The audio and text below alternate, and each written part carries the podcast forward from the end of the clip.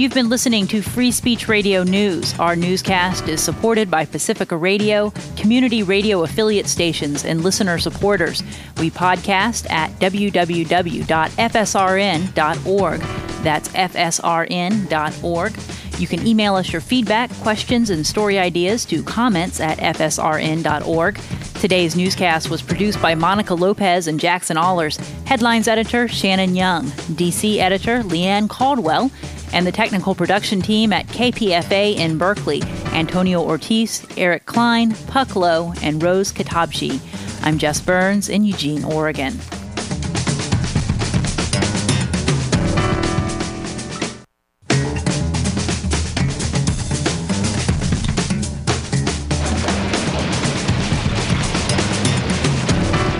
This is Free Speech Radio News for Wednesday, October in 24th, Well, I told you, 2007. we're From Eugene, closets. Oregon, Knew this was going to happen eventually, but not so soon. Come on, it's a new year, time to start over. Plus, we need more room for all your nasty construction boots. You mean stiletto heels? Whatever, they take up a lot of space, Imelda. So what's the difference between this year's closet and last year's closet? Well, um, we're gonna have more student voice, regular guest editorials. What about the music and the insightful investigative reporting? Um, oh, the gossip. Yeah, that'll still be there. Oh, thank my rainbows. Great. Let's get started. Hand me a glue stick and the glitter. Welcome to Closets Are for Clothes.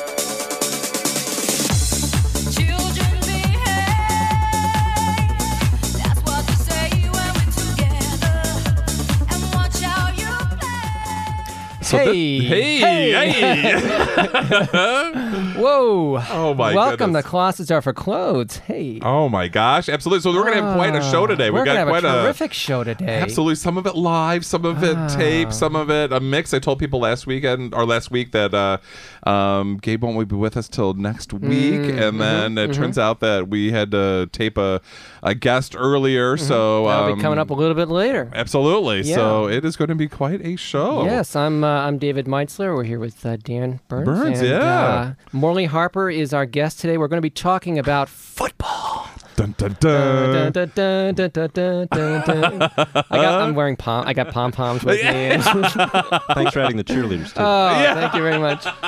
Oh, yeah. So we're going to be doing that, and we're going to be talking about uh, Morley has been involved with the Panthers, the Michigan Panthers. We're going to talk about football, flag football. What is gay with football? How does that work Well, together? I don't Oh, Absolutely. that. Who, who chooses to be the Yeah. tight end? Uh, oh, But, Wide receivers. oh, That's right. Exactly. Yeah. So we'll talk about that, and then uh, what's the interview coming? Oh, and then we have Eli Clare, uh, who is coming in this weekend uh, to talk about his new book, and um, and talk, it basically covers a lot of things regarding um, uh, it- how the body holds memory, and and Ooh. and how the body is uh, um, it, how we carry history with us and Mm. with our bodies, Mm-hmm. and so each expression of the body, um, when you're a trans person, a person with a disability, people of color, that each um, uh, that there's a lot that the body seems to uh, portray, but also interpret for us. So it's kind of an interesting poetry book. So, That is terrific. That yes. sounds interesting. Absolutely, and there's tons of things going on this weekend that he's going to be at.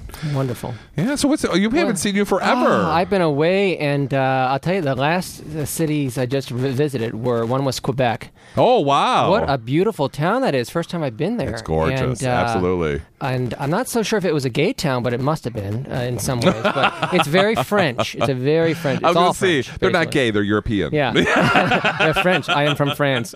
Yeah, they uh, beautiful city, and I was also in uh, Midland, Texas. I overnighted Oh, there. wow. That was a big disappointment. Oh, is what that really? was. Yeah, big deserted area, and I, apparently it looks. I, there was a sign on the street that said something like "Turn left here for George Bush's boyhood home" or something. So he must be from that area. I was going to say, yeah, yeah. Unless it was uh, another George Bush that we don't well, know. it, no, it was. She said George W. So. uh, Oh, okay, got it. They said turn left. well, ooh. Uh, oh, you, you were coming from the wrong Oh, direction. I That's was. right. I'm, al- I'm always doing that. exactly. Arr. Oh, I can see where this is going to go. Um, yeah, so that was a big disappointment city. Oh, my Uh, gosh. yeah, Well, it's just deserted. Getting back to Quebec, my favorite story is um, uh, we, as a kid, my parents, whenever we we never went like to go visit relatives or anything like this or whatever. We always had to go on something where it was a learning vacation. Um, so we'd be always have to like we'd go to um, oh uh, like George Washington's home, and we had to learn about history. It was always something. Or so my parents decided to take us to Quebec, and so it's a long ride or whatever. And we at that time it was very clear that they only speak French. So we're like, oh, okay, so we'll get through this or whatever. So we get there, and, and of course we have like three or four days of driving to get there. So my mom's like, well, I took a little high school French, and she's like at this time a little older, and um, and uh, so she's like, so I think I might be able to remember a few things. So we're learning French in the car, so we'd be able to get around. fun. And, oh, absolutely, yeah. And we get there, and the tradition is is that on on the way there, we usually stop at like fast food restaurants, so it's very quick trips and go. But when we finally get to our destination, we actually have a sit down meal and then we can kind of rest and relax once we get there. And but we got there too late, and so everything had been closed. So the only thing that was available was McDonald's. So we walk in, and I fell in love with McDonald's. It was all pink and mirrors and glass. I mean, the whole thing was like this, and I was just starstruck as a kid. You know, like wow. Well, was that the first time at McDonald's or first time at McDonald's in Quebec? I mean, Quebec- uh, so that was the unique thing about. Why were they all so I have no pink? I, I have no idea exactly. I really, yeah, really, yeah. There might be more to that story It's than I realized. yeah. So you know, so we're trying to figure out, and we look up at the menu, and we realize, uh, the whole menu's in French, and we're like, oh my gosh. Well, my sister and I had been to McDonald's so many times that we could tell you, third one down is the Big Mac, you know, Uh-huh. fourth one down is quarter pounder, and my mom knew how to say the say the words, and so um, we figured out what we wanted and what we wanted to order, and we were practicing our orders and things. Because my mom was like, "I'm not going to be able to remember all the kids, you know, Yeah. menus and stuff." So we all had to remember our own, and we're like, "Okay, we're ready." So we get up and we get in line or whatever, and we get up to the cashier, and my mother goes, "We're Americans," and the guy goes. And I'm Canadian. Can I take your order? I was like, "Mom, I'm not hungry. Let's go." Uh, well, she worked. She really demonstrated that she worked very hard on the French process. no, you get you get very insecure if you don't know the language of the area, and you know I, I can understand. Yeah, that. absolutely. So Well, we're going to talk about sports today and football, and Morley Harper is here, and he's a football specialist. I think Ooh. he's been, I think, to just about. Uh, you go to every single football game with U of M, don't you? I mean, you As- try as often as I can. You have all. You have the season tickets, and you're there, and you are. You know. You know the game backwards and forwards, and. Uh, sideways and yeah, and, and you know, and and you're, I would say you, you're you're very gay. You're a very gay person, of course, and uh, here you are, so much into sports, and uh, Well, I, I have had my gay card revoked several times, but because you didn't know the answers to certain questions, like you know, who's Donna Summer, and who? No, that- that's old enough. I know who she is. Yeah. but I, but I always managed to get it back. So. yeah. Well, uh, you know, sports seems like such a straight thing, doesn't it? well that's what i always that's exactly it that's one of the things that i have always heard was like you know you, you're gay you can't be you know sports or even like at work at work we've been decorating the office and stuff getting ready for various holidays coming up and and there was things where we had to cr- you know throw things across this atrium and they looked at me and said oh no you can't throw No, i mean no, they instantly like aren't you're known- gay you can't throw So what about that? Um. he's right so well okay let's go on That's the end of the show. No, I, I- I think obviously a lot of people. Uh, you think back to high school days and you know, elementary school days, getting picked for teams, and that doesn't bring back good memories. Um, there were people though, and I don't know if less of them came out or they came out later, who are involved in sports. And we take a look at things like the gay games. There are 12,000 athletes from around the world who come and compete. Uh, we have the gay Super Bowl now as well. So there are people out there who do that too. And just like every other aspect of life, gay or not, we're We're there. We're yeah, we're That's there. right. We're here. We're queer, and we're gonna win. And And we're going to sack some quarterbacks. Oh wait. yeah yeah yeah. Well, I mean, if you notice, but the culture is very supportive of that too, because if you go into a straight bar, it's all sports. You have Right. monitors that are like three feet across. And they're uh, much larger than I'm sorry, six Oh, feet across. and and uh, and they're just showing football games, hockey games, baseball games. Every possible sports thing is going on, and it's all about sports in, in straight bars. You go over to a gay bar, and you don't hear anything about sports. right right And if you're lucky, you might find a gay sports bar, but there aren't even many of those. I've- even in the large cities like New York, I think there's one gay sports bar. I wouldn't see. I would not have expected there to be anything like that. But I think that's because straight people go to bars for different reasons than gay people do. Gay people primarily go to bars to pick up people or to be at the bar, go dancing. Straight guys go to you know, bond with other I, straight well, guys. but I no, no there'll be some I, I think that's a I think that's a misconception. I think at straight bars, uh, straight people go to bars to pick up people too. Right, but they're there to pick up women who Well, yeah. aren't necessarily interested in sports. But I don't know. There's a guy thing. I, I don't go to straight bars or. Well, no, up we're women, gonna have so to, I you don't know we're gonna have to get we're gonna have to get a straight person on this show. That's right. That's right. Alex? why do you? why Alex is our engineer? Uh, why right. why do why do straight people go to, to bars? You know, it's uh, I think it's because well, sure, you to drink, to be with other people, and, and to perhaps uh, meet somebody. Get lucky. Which, which is the same reason why gay people go to gay bars. Well, they go to and they bars also go to dance, and- but they add you know with the addition of dancing and other things. Okay, so, the, But there so are some gay bars that aren't dan- that don't have dancing. that's true, but you know, so they they mean, so yeah, so I mean that, that, that is a possibility. yeah, but there's there, there certainly is. I've never heard of a uh, of a gay sports bar until you mentioned it just now, and I've certainly never seen that anywhere around here. Um, I think there's one in Chicago, but I think it's mostly a, a lesbian bar. Oh, okay. well, I mean, so that's a good point. So what we're talking about is mostly gay men. We're not talking about lesbians. Well, lesbians have their sports too, and uh, Okay, all right. yeah, and and so and we're going to talk about football. And um, are there women? Uh, are there lesbian women football teams? We we know there's a gay male sports team, and we're going to talk about that. That's the Michigan Panthers. Uh, does the Michigan Panthers? Uh, let's talk a little bit about the history of that. Uh, where did that group start, and where did it come from? Uh, the group started just about two and a half, three years ago, uh, as we were approaching the gay games. Um, back in 1994, New York football was one of the sports in the gay games. Coming into 2006, initially it was going to be in Montreal. Then the gay games got pulled into Chicago. They weren't going to have football initially. I brought it up to them. They said, "Oh, yeah, we should have that," and then it was added. Unbeknownst to me, in the meantime, since 1994, from about 2001, 2002, some of the bigger city leagues had started playing each other, and they created the Gay Bowl or the Gay Super Bowl, and that had been going on for about six, seven years at that point. So they pulled them in, and we got about, uh, I think, nine, ten teams coming in and playing at the gay games. And this is uh, you're talking about um, with with the Panthers. This is flag football. This is flag football. Can you describe flag football as Um, opposed to sure. regular football? It's pretty much the same thing, but instead of tackling, you have a triple belt flag. There's little uh, belts hanging down up. You have a belt, and from it there are three uh, Strips of cloth. strips of cloth. yeah. There you go, or nylon, and you have to pull that off. The whole belt comes off, and then you're tackled. So it's a little bit less violent. There's still blocking on the line, uh, and a little bit of chucking up the field. That varies from league to Chucking league up the field. a little bit of blocking. Uh, in the gay league, you don't they don't allow bull rushing. You can't run into somebody and knock them over, but you can make contact. Uh-huh. So it gets a little bit nebulous as to how much is allowed, but Oh. we figure Yeah, it out. Yeah, tackling seems so much more intimate. oh, it is. Uh, the, you know, the problem then is that you have to let go. Uh, Yeah, you- So- yeah, if I got a hold of an athlete, I don't know if I'd let him go. Yeah, there you go. oh, I but could, I could just see the referees injuries coming to pull Dan off. But yeah, exactly, exactly. Oh, tweet, tweet, tweet. that's right. But I, so that's interesting. So why not have Oh, illegal use of the hands. Yeah, right. yeah, I get that a lot. Darn it. roping. exactly. So I mean, um, it, well, why not have it so so like? uh, Why not tackle? colo- yeah, tackling. Tackle tackle is fun too. Um, it's a little bit more injury prone, and I think uh, we try to limit that. The, uh, people who play it a little bit a little bit older than when you're back in high school playing tackle or in the So the. Michigan Panthers group is a, is an older group of people. Um, older than say high school and college, yes. Okay. Uh, we probably range in age from about 24 to 44. Okay. So it's a good range.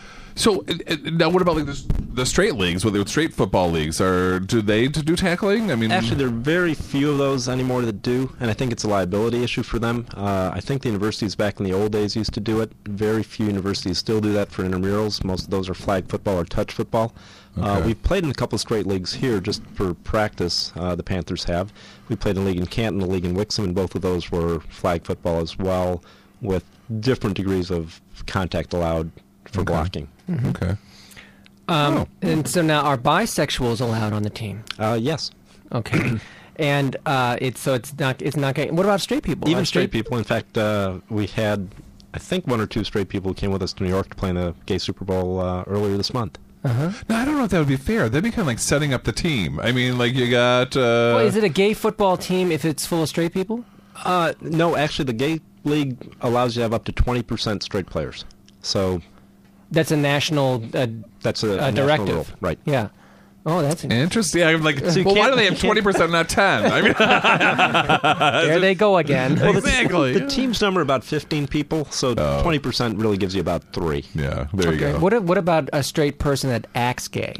Um, Can he be on the team, Sure. uh, or would he be excluded? well, if a straight person acts gay, would he still be interested in football? Yeah, see, uh, I've, I'm still trying to figure out the whole sports thing with with. Uh, yeah. So I mean, that's I mean, yeah, I mean, I guess it's we're getting into like yeah, like the different roles that like, the expectations of what does it mean to be I mean to be a man or be masculine and and I think that that's a lot of what I, I think a challenge that we have in the gay community is you know if I'm not masculine, well, of course I'm not going to be good in football, but I may still be feminine and interested in sport. or the suggestion is that being gay is not masculine. Right, right. So therefore, you wouldn't be playing football, or you wouldn't be playing any type of sport, or and and or be an athlete of any type, whether it's football, swimming, you know, um, running, anything like that. That you wouldn't be interested necessarily, even though we have the the quote unquote gym buddies. But um, uh, They just want to look good.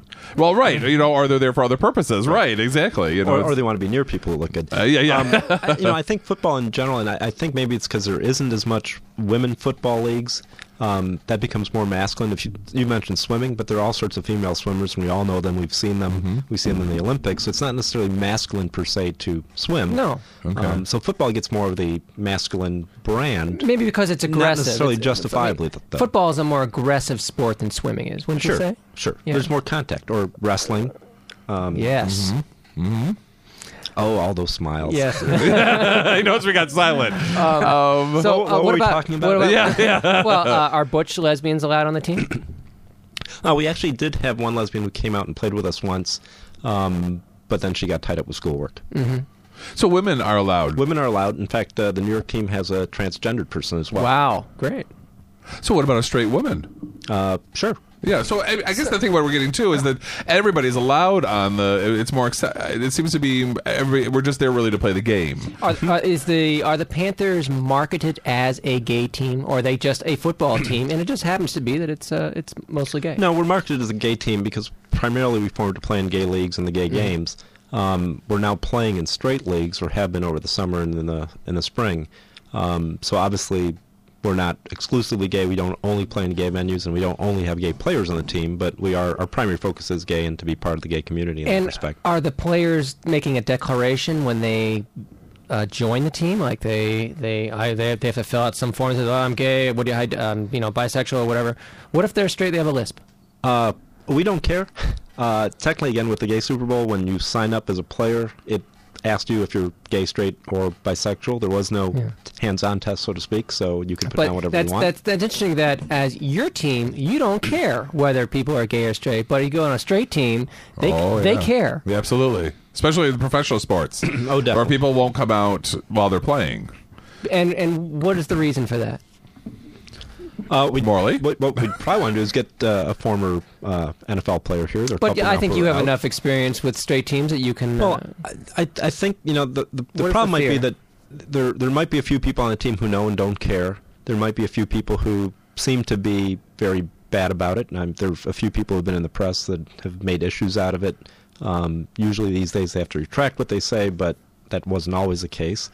Um, so it becomes kind of uncomfortable. Maybe you don't want to be there, and most people just rather not deal with it because they've got enough to focus on in terms of the game itself.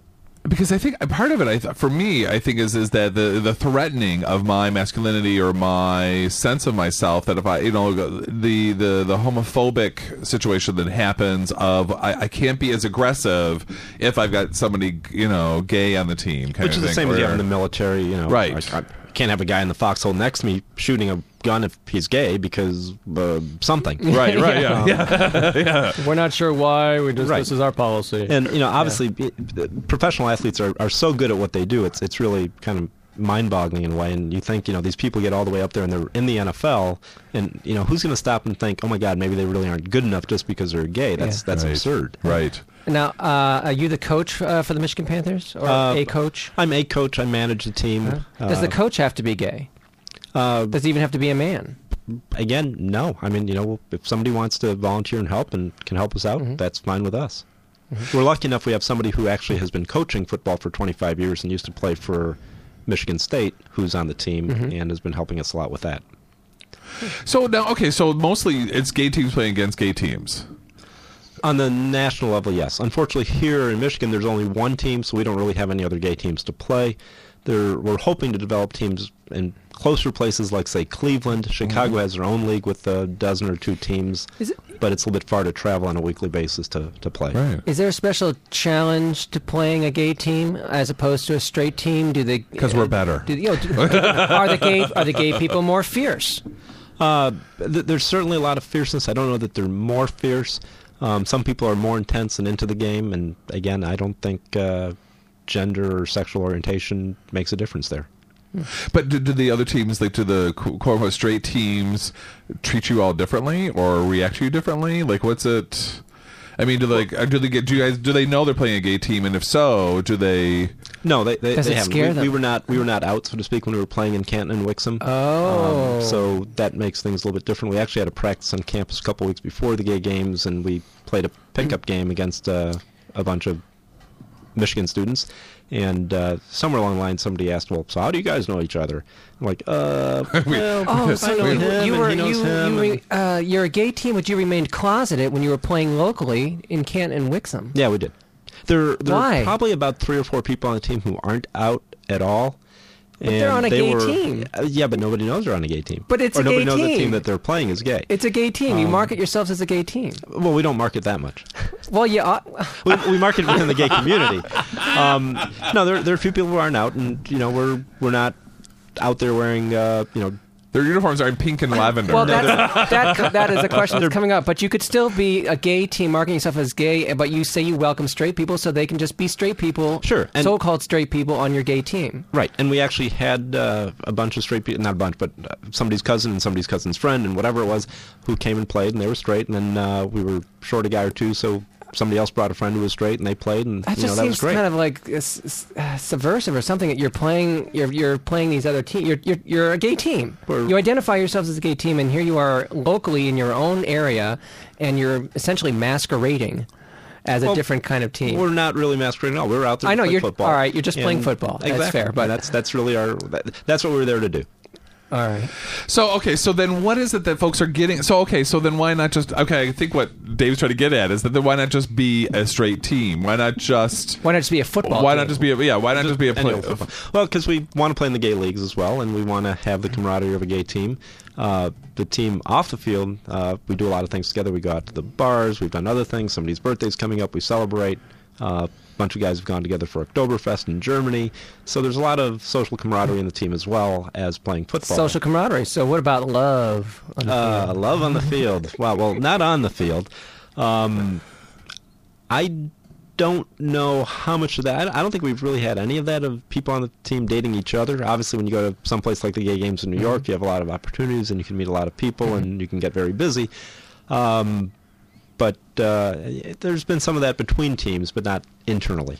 Let's talk about uniforms. What is the uniform for flag football? You don't wear all the plastic wear, the shoulder supports, knee supports, protection, all that stuff. No what do you- pads, no helmets, um, Oh. just really jersey shorts and the flag belt. Well, no and wonder they get injured. I mean, yeah, no one is no tackling. yeah. Darn it. Well, so helmets. So when you wear your helmets on your team, aren't people concerned about messing up their hair? Well, no, like we don't. we don't respectable gay person would be. No, that's that's that's absolutely a problem. You're not wearing a helmet, so you have to Oh, make sure your hair. there's is not good. even a helmet? No, no helmet. This, I mean, people wear helmets extra now when they ride bikes. Why aren't you wearing a helmet?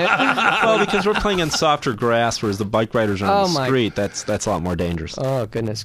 I mean, they could hit cars. We could just, you know, bump Hit each other? No, a 300 pound lineman or something. But you know, Well, uh, uh, what is the you know when we talk about the physical makeup of let's say an NFL team? Those are some huge people, and it's the, that's by design.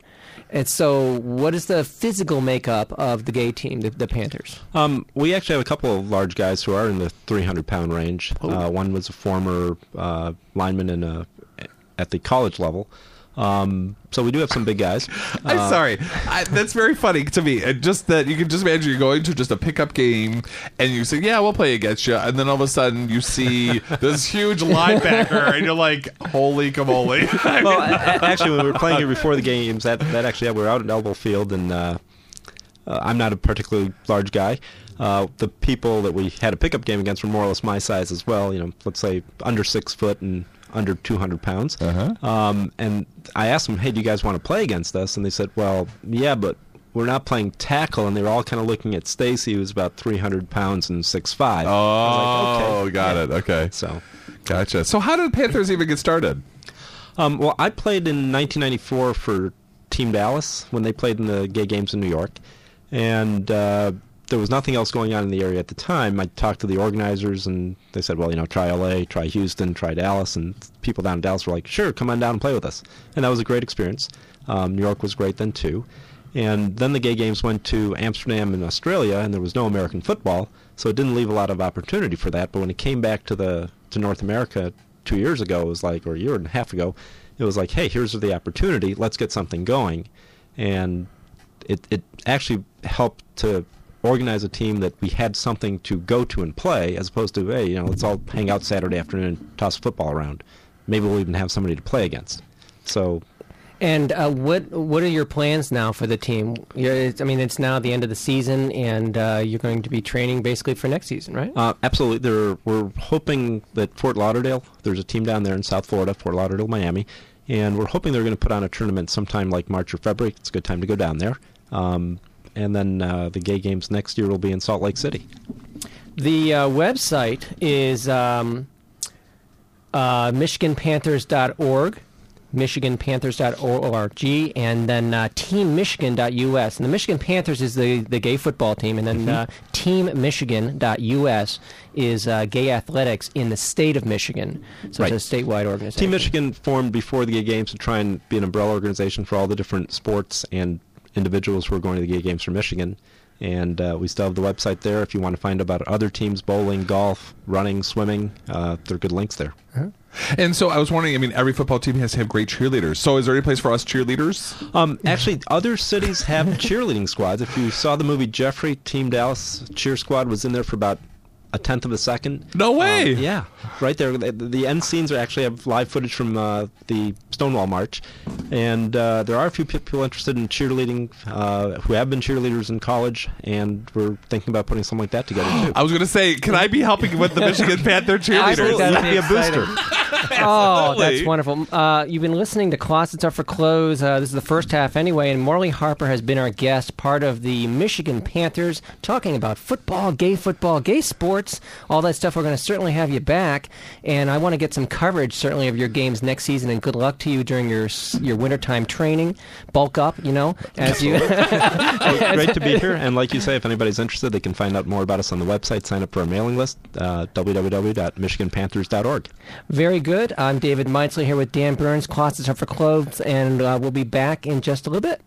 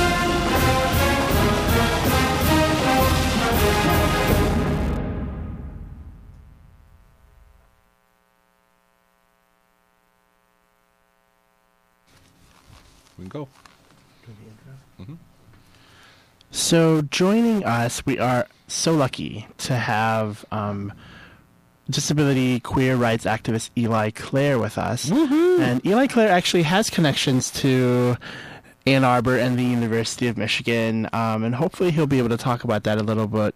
Um, Eli, are you there? Yes. Hi, welcome to Closets. Thank you, Dan. So, Eli, we are so excited. Um, this is Gabe, and uh, we are so excited to be hosting you or to be joining with Homofactus Press and the School of Social Work and the Levin Center to be hosting you back in Ann Arbor. Yeah, it's, uh, it'll be gr- great to be back in Michigan.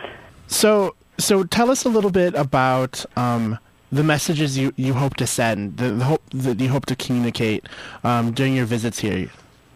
Well, this is the first speaking engagement I'll be doing since my new book, The Marrow's Telling, has come out. And The Marrow's Telling very much is about embodied experience of a variety of kinds, particularly about disability and queerness and transgender experience, as well as class and race and sexuality. A lot of what I'll be doing in Michigan, both in the evening lecture on Thursday and in a disability studies seminar on Fridays, talking about how bodies carry identity and history, and how bodies get stolen away from us through various systems of oppression, and how the mechanisms for that thievery often are similar across different systems of oppression. And that's such a powerful image, the the thievery of our bodies and the identities that our bodies carry. Can you can you offer an example? What, what Let me um, start right away by reading a poem both about identity and bodies and thievery of bodies. Let me find the poem. This poem comes from the Marrow's Telling and is um the poem is called Tremors and this poem is um I think pretty self explanatory. So let me just read it and then we can talk more generally about this identity and thievery, those ideas. So the poem is called Tremors. Hands broad and knobby. I tuck them against my body. Let tremors run from shoulder blade to fingertip. Tension burns the same track of muscles. Pencil slows across blue line paper. Words scratch like sandpiper tracks at low tide. Kids call cripple. Bank tellers stare silent. Doctors predict arthritis. Joints crack in the vice grip. My hands want to learn to swear. Late at night, as I trace the long curve of your body, tremors touch skin, reach inside, and I expect to be taunted, only to have you rise beneath my hands, ask for more. amazing. Such rich imagery.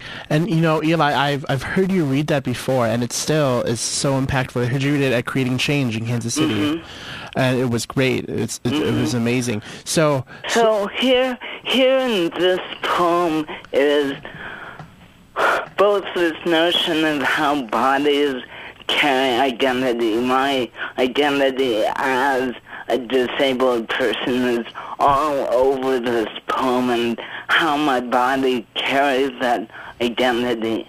And at the same time, there are a number of images in this poem that are exactly what I mean about how bodies are stolen from us. The kids who call cripple, the bank ter- tellers who stare silent, this notion that I'm caught up in shame about how a lover might experience my body and then get surprised when that shame is contradicted. And then, and so with the the folks, I mean, with the history part, is it that when those things happen, all those feelings are coming up as a history of what all the all those tremors mean for you, or Exactly, exactly. How we, how we all store the histories of what have have happened to our bodies. All that history is stored in our bodies at some level. Sometimes conscious, sometimes unconscious, and most of the time a really complicated mix of the two. Eli, your poetry is so is so personal, um, and a lot of it talks about the thievery of our bodies, like you just mentioned. How do you how do you sort of resolve the fact that the poetry that you write is so um, so personal, so first person? There's so much of you in it, and balance that with the subject, the, the thievery and and the oppressions that that we we take on. I feel like much of my writing, both my prose and my poetry, live at the intersection between the private and political and the personal and the public. That I'm, that often my work is both intensely personal and public at the same time and private and political at the same time that I'm forever working at putting personal story in a bigger context, whether that be a social context with other humans or a natural context with the natural world trees and borders, beaches and rivers. so so it sounds like you've chosen to to be because I hear that a lot where they're they're being personal is being political or or the personal or the the person is political and Right. Well, I specifically didn't say personal and political. I chose to pair those words in a little different way. I was pairing the personal with the public and the political with the private. and, and why And so, and by pairing the words that way, I'm suggesting that it's not a one-on-one correspondence between the personal and the political. That it's that it's a more complicated relationship between what's considered private, and sometimes that private stuff is personal, and sometimes it's something other than personal. In politics, is often seen as contradictory to private. And so I'm saying my work sits kind of at that intersection between private and political. so have what would you just how would you describe the style of poetry that you do narrative. I'm my poetry tells stories. And it's very like the way I describe my poetry is as narrative. So, so with those narratives, d- d- they definitely, for me, when I hear a lot about narratives, it's like either autobiography or, or bio, biography where someone has written about something, Right. but yet it's still, to me, makes such a a, a larger statement than Right. just the the individual. Right. Let me read you another poem. It's the narrative telling. It's called Thin Silver Notes. The one who wears language warm against her breastbone, which dreams and memory, rhythm of leg and lung and heart, mile after mile the drowning one who hauls his own heavy self back to land, which poems are flesh and which are dream. Did we dance the day Nelson Mandela went free? The one who carries a rifle, swings a crowbar, walks through shards as her neighborhood burns which memories will be forgotten only to return. Dream of flood, dream of fire, dream of children torn loose. The one who comes close to thin silver notes of death, which poems refuse to lie, and which lies tell the truth, fierce and rough, whatever the tear shake this into memory. So Eli, there's a lot of really rich content there. So where where do you find most of your influence and inspirations? Where do they come from? A variety of places, of course. I'm a poet, both a poet and an essayist and an activist who is deeply, deeply embedded in community. And there's, for me, some tension between the solitary nature of writing and the community nature of much of what roots my work. So community is one of those inspirations and for me disability community and queer community are two very important places for me. My writing is also rooted in the natural world and and finally rooted in a determination that the world needs to be changed in my politics as a in my queer politics, my feminist politics, my anti-racist politics, my uh, economic justice politics. So where would, do you feel that that role in society? That where where what is that role in society? I- mean, what is it that makes the the or the poet um, so important to society? Because I think America doesn't really acknowledge that anymore. Right, right.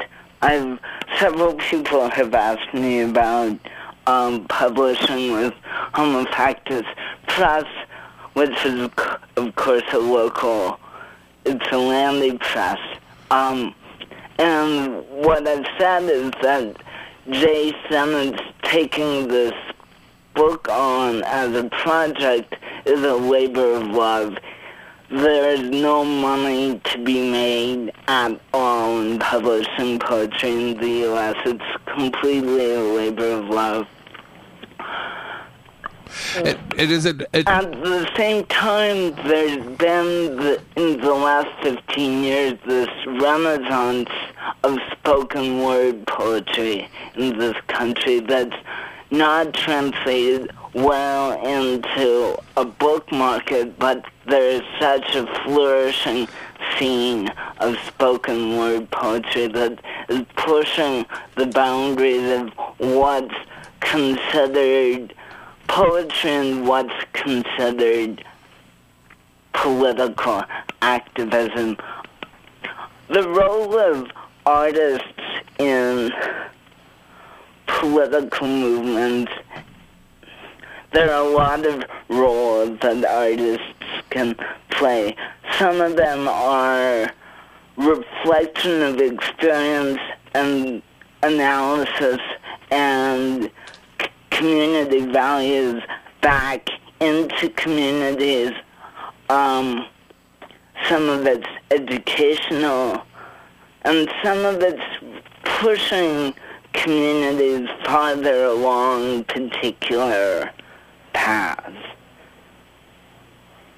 It's challenge, education, and reflection are three significant roles. Gotcha.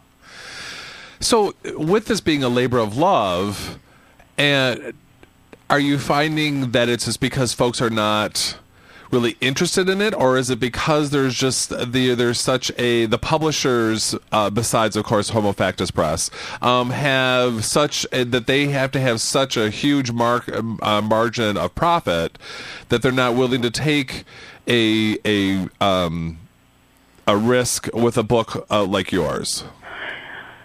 I think it's a combination. The market for poetry is a smallish market. Not a lot of people read poetry. And so that small market, in conjunction with publishers, both need and desire for big profit margins combine to make poetry publishing difficult this country. And, you know, for some presses, the desire for a huge profit margin is about capitalism and greed. For other presses, it's really about survival. We have seen in this country in the last 20 years, independent presses close by the dozens, by the hundreds probably, and that has had a really chilling effect on what what writers write and what readers read. And I know that in an earlier incarnation, I shot this book of poetry around and came close twice to getting it published. And in one of the instances, the press was like, we simply don't have money. We have lost a grant that we were using to publish poetry, and we simply don't have money. And in that case, it's not a profit margin that's preventing publishing. It's it's a matter of staying financially solvent or not. So, what does that say about um, society if we're if we're not valuing uh, artists like yourself? It's it says a number of things, but before I talk about my thoughts about what those factors are, I also want to feel that say that I feel extraordinarily valued in the communities where I'm rooted, that I feel really valued and well received both in disability communities and queer communities that I'm hearing all the time from within those communities that my work both creates really necessary reflections and essential challenges within those communities. So, But Eli, don't uh, you think that that's more about about saying a lot about the work that you that that you're so good at doing and the and the passion that you put into your work rather than the art itself because I think it's more of a reflection about you than the, than actually mm-hmm. poetry. You know, Dan, I'm unwilling to believe that my art by itself doesn't move people. You know, I would probably have to float it up at some point if I lost my faith in my art itself. Hmm. That said, I think you're right. I think it's some of both. That I bring a lot of passion and commitment and fire to how I present my work in various communities. So I I do feel very appreciated and but on a small scale. So to return to a question of what does it say about about this culture that art is not is often not appreciated and not used in a variety of contexts. And I think it's sad that we live in a consumer-driven culture where capitalism is the prime value, where money is the prime value, and that art has a hard time holding its own in that context. Eli, why do you think there's so many within the LGBTQ, within the queer community, addressing those intersections of gender identity and gender expression, disability, and queerness? I, I, I feel like it's it's you and it's Emi Koyama. Um, why are there? Why why does it seem like many of our national organizations don't talk about it? There is, there is a, you're right, there is a small handful of us doing the work, and Emmy is certainly a brilliant voice. To, to that, I would add Kenny Fries, Diana Cravant, Corbett O'Toole, Alison Kafer, Bob Guyer, Robert McRuer, um, the point is, it's it's a small group, but it's not just two of us. Um, and I certainly haven't named everyone in that short list of people. Why why queer communities aren't addressing the intersections between queerness and disability is something many of us certainly the people I just named, many of us would like an answer to. Some of it is that in general progressive communities and progressive politics hasn't added disability and the issues around ableism, that is disability oppression, to a progressive political agenda, the way race and class, gender and sexual orientation have been added to that agenda. And I'm not saying that those issues have been added in a consistent, committed way, but those issues are certainly on the table in progressive political agendas. Disability has not been added to the brain, And a lot of my work, one of the impetuses for a lot of my work is to push progressive people to add disability to the political agenda. I think a lot of people are terrified, a lot of non-disabled people are terrified of disability, and that terror gets in the way of seeing disability as a, a political issue rather than a personal tragedy. In specifically to queer communities, um, I think we missed an incredible opportunity to address disability during the years when the AIDS epidemic was hitting queer communities and particularly gay men's communities really hard that that we didn't name AIDS as disability. And we didn't make the connections with disability communities that would really have created a larger context for AIDS and HIV.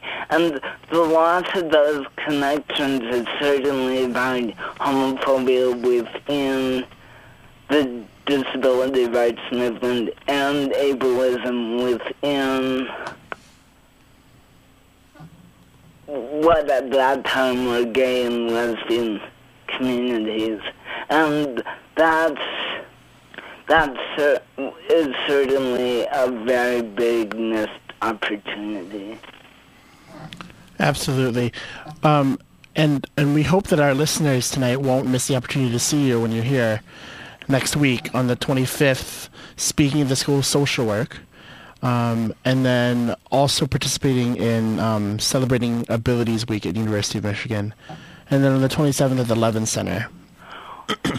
And in between that, on Friday the 26th, I'll be doing a book reading from the Marrow's Telling and Common Language at 7 o'clock. Excellent. Excellent. You've been listening to Closets Are for Clothes with queer disability rights activist um, and poet Eli Clare. Eli, thank you so much for being with us today. Thank you very much, Gabe, and thank you, Dan. All right, terrific. Well, Gabe, so we will. Um, well, I guess we're going to be seeing you next week. I'm looking forward to it. This is Halloween. It's going to be next week. It's true. All Hallows Eve. That's right. It's so you got your, uh, you got your. Uh, um, I have uh, several outfits. Thank you. Oh, all right. So we will have to uh, definitely get tuned in, and so that all our listeners can uh, see what we're going to wear for Halloween. Absolutely, you don't want to miss it, and hope, and we'll we'll have a whole show dedicated Yes, to drag, absolutely. drag Fabulous. drag queens, That's right. drag dogs, drag cats. Absolutely. We'll see you next week. Thanks for listening to Closets Are for Clothes every Wednesday night, 6 p.m. to 7 p.m. on WCBN FM Ann Arbor 88.3. You can contact us by calling 734-763-3500 or writing to 530 SAB Ann Arbor, Michigan 48109. And don't forget our new email address, WCBNclosets at gmail.com. The views and opinions expressed are solely those of the speaker and are not the opinions of WCBN or their licensees, the Regents of the University of Michigan. For Dan Burns and engineer Alex Belhash, I'm Gabe Javier. Remember, be yourself because you don't get to be anyone else.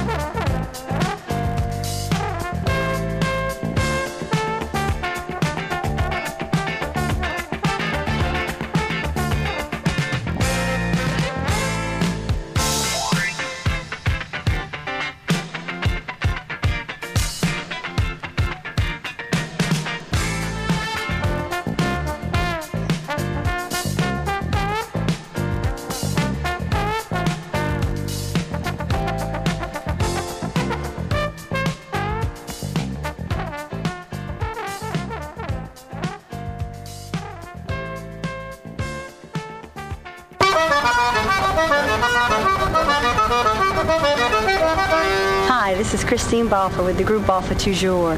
You're listening to WCBN FM Ann Arbor.